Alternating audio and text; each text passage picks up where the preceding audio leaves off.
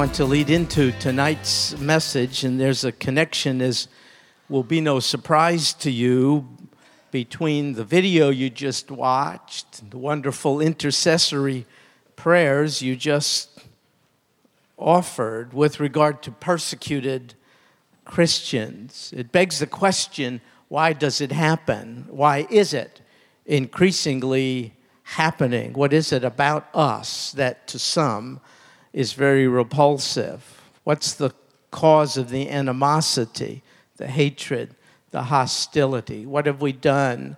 What's so repulsive about good news of a pardon, of forgiveness, of sins forgiven, and of adoption into the very family of God? Why would anyone respond with hostility to such a message of peace? uh, between sinful man and a holy God who is otherwise unapproachable. Uh, I was thinking about it, and I came up with some thoughts that maybe you'll find palatable, maybe not. They sprung into my mind as a result of a passage I've been memorizing, 1 John chapter 3 verse 1. See how great, see to what extent see how great a love the Father has bestowed upon us. Now it is described that we, believers, should be called children of God, and such we are. For this reason, that we are called children of God. For this reason, the world does not know us because it did not know Him. The Lord Jesus was known by name, but not known in terms of his essential being. He was not known widely as Son of God and Savior of all who call upon him. Those who follow him are known in a sense, but they're not known fully. Do you know when you become a follower of the Lord Jesus Christ, when you are converted by his grace, when he takes you up into his arms? Because you've invited him into your heart when he has forgiven your sins and thus resolved the alienation between you and he.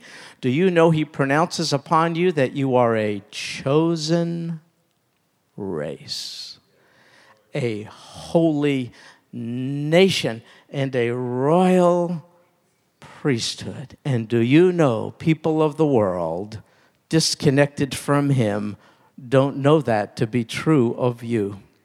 If I can use the vernacular, they don't know who they're messing with.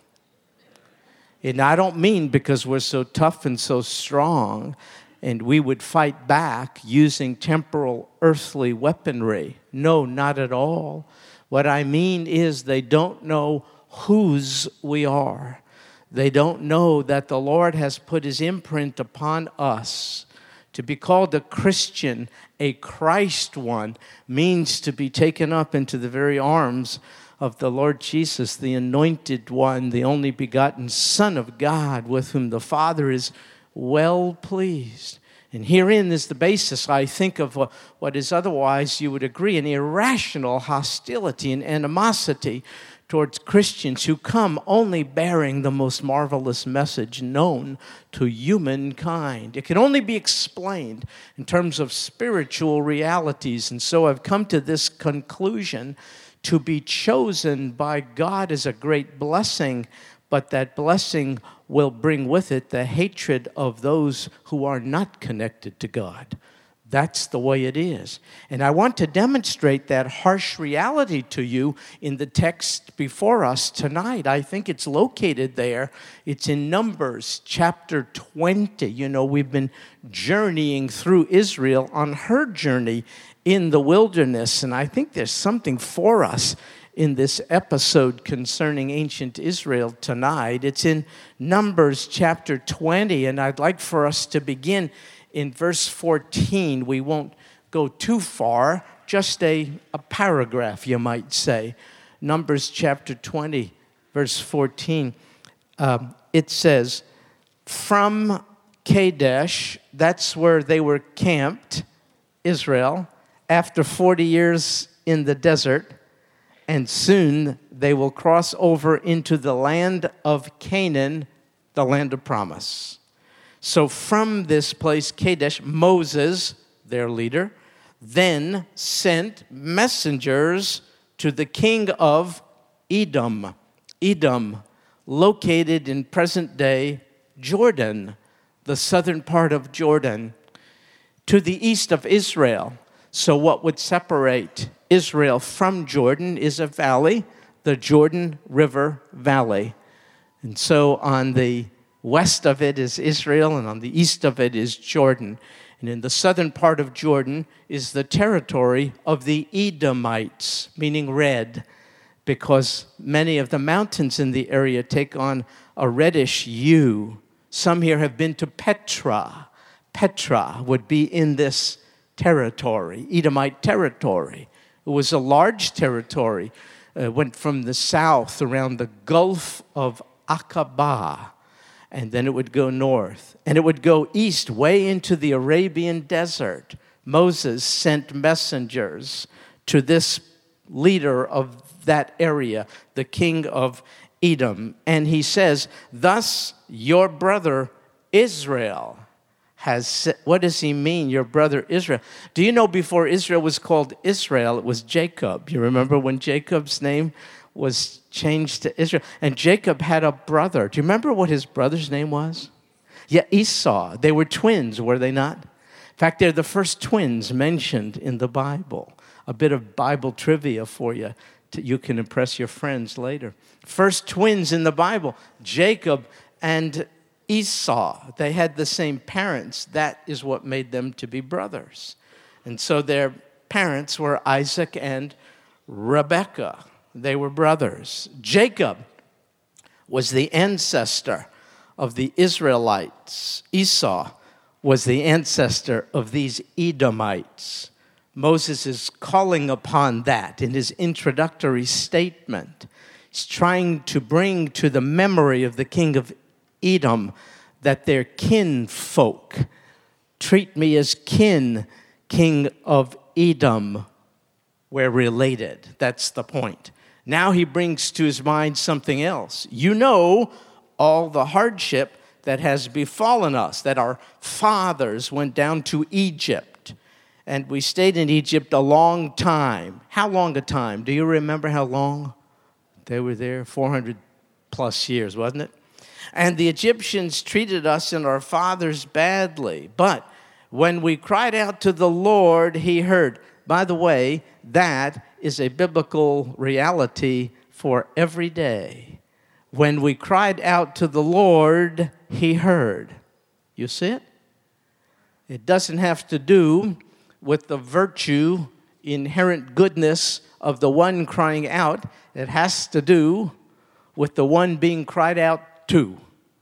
When we cried out, he heard. I hope you're developing the habit of crying out uh, to the God who will hear your cry. Uh, he heard our voice and he sent an angel. Do you remember uh, the angel who passed over the homes of the Israelites when they applied the blood of the Lamb to the doorposts of their houses. It was Passover, Pesach. The angel of death passed over their homes because of the blood applied by faith. So Moses is reminding the Edomite king of this history of God's gracious provision. He brought us out from Egypt. Now, behold, we are at Kadesh, a town on the edge of your territory. It's quite a brilliant thing. Moses is about to make a request. Before he does, he says, Let me uh, remind you, we're kin, number one. Number two, would you dare oppose us when in fact God has made us his friends and not his enemies? Can you see the record of God's deliverance of us? Would you therefore oppose us? And so now those introductory words being stated, Moses makes a request. I'll read it to you. It's in verse 17. I'd like you to be thinking as I'm reading is it unreasonable? What Moses is asking here. Use your reason in answering the question. Is what Moses is about to request, is it unreasonable? Here's what he, please let us pass through your land. It's a very strong implication. This is not our land, it's your land. Please let us pass please let us pass through your land. We will not pass through field or vineyard. We will not even drink water from a well. We will go along the king's highway, not turning to the right or left until we pass through your territory, your land, your territory. We only ask for permission, please, to pass through it. What do you think of the request? Was it harsh? Was it demanding? Wasn't it reasonable? Wasn't it respectful? Wasn't it, wasn't it gentle? In about two days, they'd be out of there. They just want to pass through. It's a good way to travel to the land of promise. Could we do it? We're kin. Remember Jacob, Esau, and God heard our cry and delivered us? Would you oppose God? Can we just pass through? Well, by the way, we won't use your water. You know, water is more valuable than gold in the Middle East we are beginning to sense just how valuable water is, are we not? In its absence here. So Moses, being sensitive, essentially says, We won't dip into your, we'll bring our own water. Remember, God provided it miraculously from a rock, did He not? At Kadesh. They'll fill containers. They'll carry over my. We'll carry our own water. Would you allow us would you allow us to, to do this? Very sensitive. Let me, let me just highlight exactly geographically what's going on uh, by inviting you to give your attention to this map, which we'll put up for you right there. There it is. I haven't used one of these in years and years. And uh, here we go. So here's the Mediterranean Sea. Egypt, you see right here, that's where Israel was in bondage, and they're up here right now, right around here. This is the Sinai Peninsula. Sinai, this is all of Israel. Down here's the Sinai Peninsula, and here's Edom we spoke about. Petra I mentioned. Some have been to Petra, see in Edomite territory. Israel right around there. They want to go this way. That's all. They want to go. Th- Can we go this way and then travel north and this way into into the land of? That's the request. I'll show you this a little more clearly uh, by asking you to look to this next map, a little more uh, detailed development. So, once again, you see here's the land of Goshen where Israel was in Egypt, and then they come this away, and uh, here's the Red Sea, here's the Gulf of Aqaba. And right here is a place called Eilat, right here, Eilat. It's a southern, it's a beautiful place. You can go scuba diving in Eilat. It's a uh, vacation place. And some, some terrible folk, hateful folk, came through the Sinai, this Sinai Peninsula right here, just a few days ago. And they, uh, they came into Israel. They snuck in right here, right around Eilat. And they uh, attacked a bus on which were Israeli civilians. Did you hear about it? Yeah, they killed eight of them. And then they set off a bomb knowing military folks and others would come. They'd kill them too. They succeeded. They killed one soldier. He was in the Golani Brigade. I know the Golani Brigade because on our last service tour to Israel in June, we went there. I wondered if he was one we visited. Dead now. Why such hatred? Why such hostility? That you would kill civilians? Unarmed civilians? So, anyway, that's the way it is. So, uh, oh, they're, they're, they're here. They're up here at Kadesh. This is Kadesh. And they want to cross over. That's all. They want to cross over here into the, and they want to travel on a road, a north south road. Then they'll come into the Holy Land around Jericho. That's, that's kind of what they, they want to do.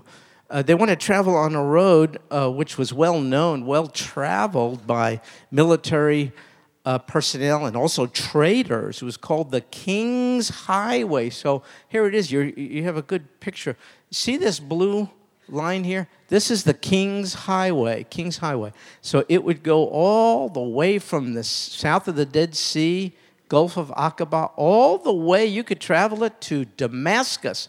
See Damascus right up there? That's the capital of Syria in the news today. And that's what they want to do, not all the way up to Damascus. No, they want to come here in the south, cross over, get on the King's Highway, and then come back into the land this way.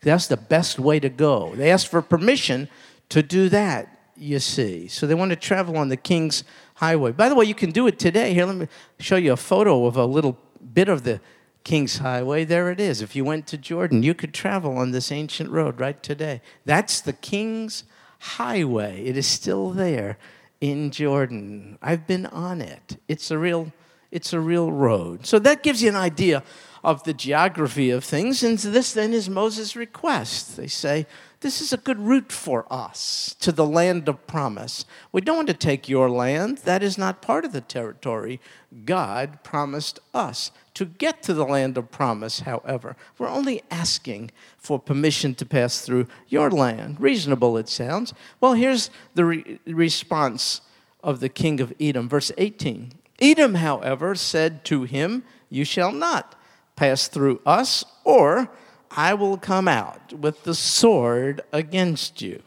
So, uh, what we have here is not just a no, nor is it merely a no way. What we have is, if you do, we will come out against you with the sword. Folks, this is a. Uh, this is an example of irrational hostility. It just does not make sense. I, I, I just, I don't get.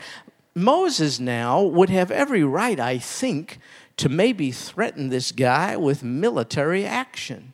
He could say, Look, we've tried to be nice, but now uh, buckle up, you know, let's go to war. But he doesn't. He uses a bit of more diplomacy, verse 19. Again, the sons of Israel said to him, we, we will go up by the highway, and if I and my livestock do drink any of your water, then I will pay its price. Let me only pass through on my feet, nothing else. So he tries a little more diplomacy, no threat whatsoever. And of course, the reasonable response would be, oh, okay. We don't exactly like you, but we have no reason to actually hate you. And we're not going to have to live with you. You're just going to pass through. And we'll be compensated for any infringement on our natural resources. Okay, let's do it. But you don't, you don't get that. You get verse 20. Uh, he said, You shall not pass through. And Edom came out against him with a heavy force and with a strong hand. Israel wasn't even there yet. They're still in Kadesh. And the king of Edom calls his troops together and posts them along the king's highway in anticipation of Israel daring to come that way. Please explain this to me. It's perplexing. I don't understand the hostility. What has this guy? What possesses the Edomites. Why such hatred with regard to the to the Israelites. So, verse 21 Edom refused to allow Israel to pass through his territory, and so Israel turned away from him. So, I was thinking, where is the explanation for such animosity? And I found out uh, that it goes way back. The animosity between those who presently dwell in this part of the world Jews, Arabs. What's up? What's behind the historical animosity, hatred of Jews? I don't get it. Uh, I don't think we're so likable. That's not my point. I don't think we have to be liked. Why do people want to put us in ovens and burn us alive? I don't understand this. What have we done? What's the deal? Why do the countries of the world, even I told you about the latest massacre in Israel of civilians, why, why not one word from the United Nations about it? I don't understand it. what is, what is, why does our president want us to give back land we took this Sinai when attacked by people who want to kill us? I don't, I don't get it. What's the deal? What have we done that's so terrible? Tell me. Why such persecution of the Jews? Why such hatred? Why is it that Palestinian leadership won't even recognize our right to exist? And the United Nations, soon in September, will force Israel's hand into a two state solution, even without Israel at the negotiating table. I don't understand this. How could Israel negotiate peace with a people group that won't recognize the Jewish right to exist? We have one Jewish state. That's what it is. 7.4 million people. One and a half million are not even Jews. They're Arabs, citizens of Israel. That means we got five and a half million Jews, a little more than the population of Houston. There are 50 Muslim dominated countries in the world. 50. We have one Jewish state. Why do you want to drive us into the sea? Why? Tell me. Why is the alignment of world nations even now once again turning against Israel? Tell me. I don't get it. I don't get it. What have we done? What is the deal? So I went back to Genesis and I think I found the answer. Uh, the roots of this begin in the book of beginnings, Genesis. Tell you what happened there. God chose someone, and his name is Abraham. He didn't choose anyone else for what he chose Abraham to do. I suppose that would have offended others, but this was God's sovereign choice. God chose Abraham out of the population of the world. He chose one, Abraham, through whom he would enter into covenant. And he said, Through you, the nations of the world will be blessed. And by the way, Abraham, I'll bless those who bless you but I'll curse those who curse you. He chose Abraham. He would be the one, his people, through whom the messianic line would be perpetuated. The Messiah, Jesus, would come through the line of Abraham. But then Abraham had two sons with a woman named Sarah. You know this story. I read about this, first book of the Bible. Isaac and Ishmael had two sons, Isaac and Ishmael. God decided to choose one of those also uh, to enter into covenant with, to give land to, through whom the line of Messiah would flow. And it was Isaac, wasn't it? Not Ishmael. And so uh, I even read this in Genesis chapter 17, verses 18 and 19. Abraham said to God, Abraham himself said to God, Oh, that Ishmael, not Isaac, that Ishmael might live before you. But God said, No. God said, No. Sarah, your wife, will bear you a son. You shall call his name Yitzchak, Isaac, and I will establish my covenant with him for an everlasting. Everlasting means everlasting. It doesn't mean God comes to a point where he gets sufficiently fed up with us that he dumps us no everlasting covenant for his descendants after him. So please understand this. And you don't like this, argue with God. I didn't make these choices. It's even perplexing to Abraham.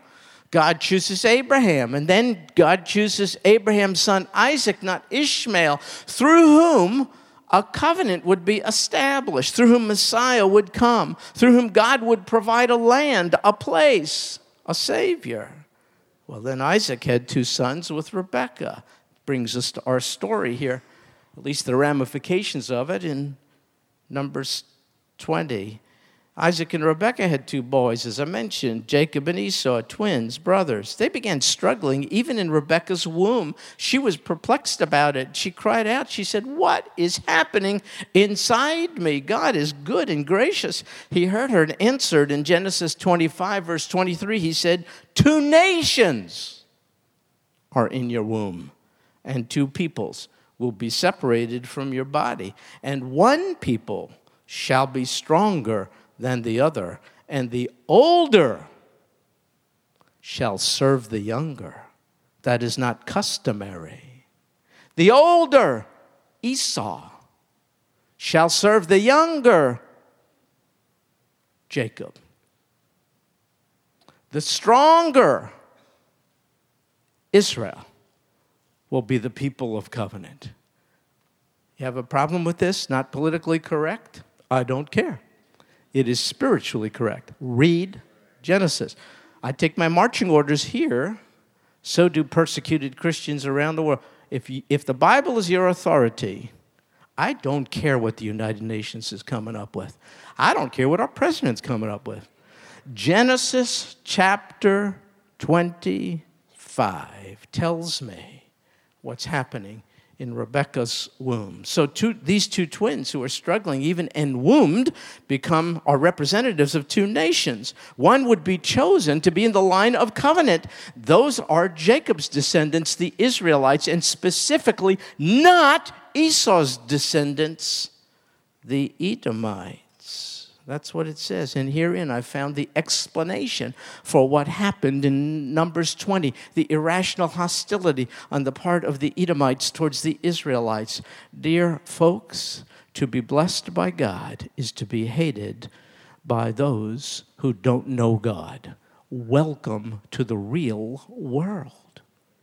To be blessedly chosen by God is to be hated by those who do not know God. And that is the explanation for what happened in Numbers 20.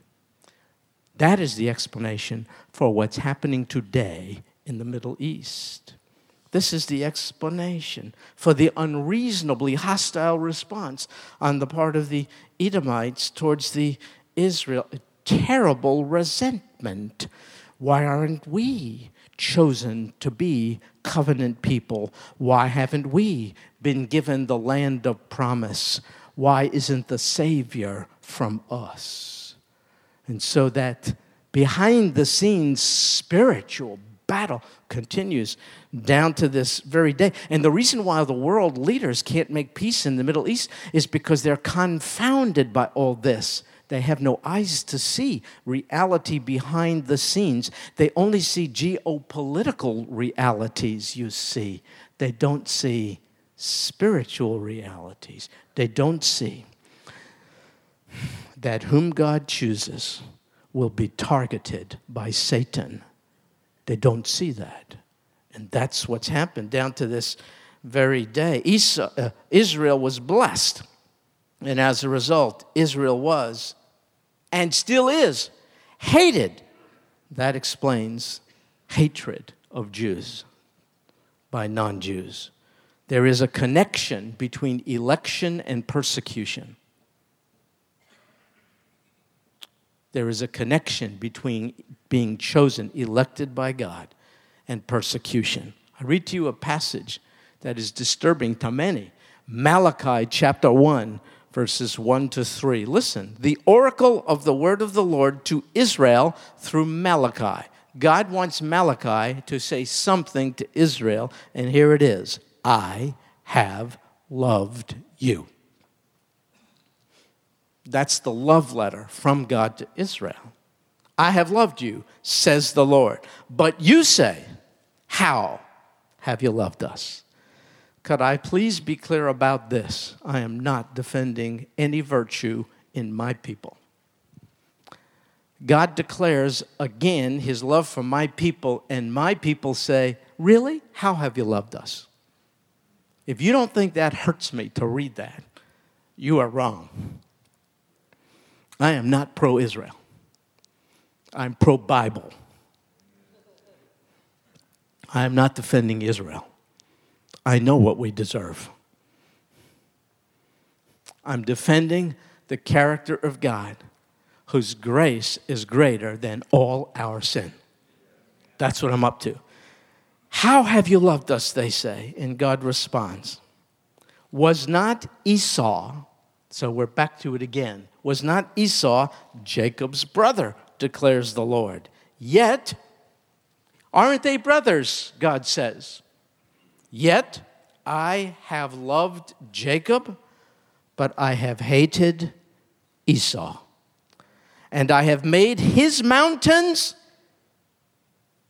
Mount Seir, the mountains of Edom, a desolation, and appointed his inheritance for the jackals of the wilderness. Now, don't get tripped up by words. No context. The words love, hate are not a reflection of God's emotions, they're a representation of God's choices. When God says, I have loved Jacob, he simply means I chose Jacob. When he says, I have hated Esau, it's not the human emotion of hate. Trust me here. You have to study the languages to get this. This is not God. When he says, I have hated Esau, it means I have not chosen Esau to be the line of Messiah. I have not chosen Esau to inherit the land of Canaan in which the Messiah would be born, crucified, buried, resurrected, ascended, return, and establish his earthly rule. I've chosen Abraham, Isaac, and Jacob and their descendants to be the messianic line. That's what it that's what it says. This is God's sovereign choice and the one who would be like the Most High God, Satan, Satan, hates this. Hence the irrational, demonic, devilish hatred and attempts at exterminating the Jews down to this very day. That's the explanation. That is the explanation for the Middle East crisis and it's only going to expand in the days ahead. So, this being the case, even centuries after the Genesis account, you can see the irrational animosity and hostility towards Jacob's descendants in Numbers chapter 20 and down to this very day. One of the people in this church went to a Middle Eastern restaurant somewhere not long ago, sat there and enjoyed Middle Eastern food. Arab people owned the restaurant. It was delicious, I'm sure. Uh, and being a wonderful lady, she extended herself to the waiter, an Arab young man with friendly conversation and all the rest. And I, I don't know, I guess she assumed he being an Arab and me being a Jew, you know, that'd be a good basis of conversation. So she said, One of our pastors is a Jew. And he said, I hate the Jews. We want to kill them. Right here in our good old town, Middle Eastern restaurant. So she came to me. She was just overwhelmed and perplexed. She said, Why? Why? Why do you? There is no answer. This poor guy couldn't give an answer. That guy is not the enemy. I'll tell you who the enemy is. The enemy is Satan, who has filled him with darkness. Me too, It would be me too, but for the grace of God. We're not permitted the luxury of hating another person. That's a luxury we once enjoyed as unbelievers. Now we're given the privilege of forgiveness. We don't hate. We're not allowed to hate. Don't do that. Never take your own revenge, beloved but leave room for the wrath of God. By the way, time doesn't allow, but if I directed you to the book of Obadiah, you would see how God dealt historically with the Edomites for the way they treated the Israelites. Don't mess with us. I don't mean because we're strong. We're not. Look at us. We're puny. Look at. Look. I stop here. That's it. I'm like the giant in my family. So, so it has nothing to do, it's all the grace of God. Okay, now this is about Israel and all the rest. And I must end with this point. Let me speak to my fellow Christians. My primary people group is you guys, and I'm thrilled. I have more uh, affiliation and affinity for fellow believers, Gentile believers, than my unsaved Jewish relatives.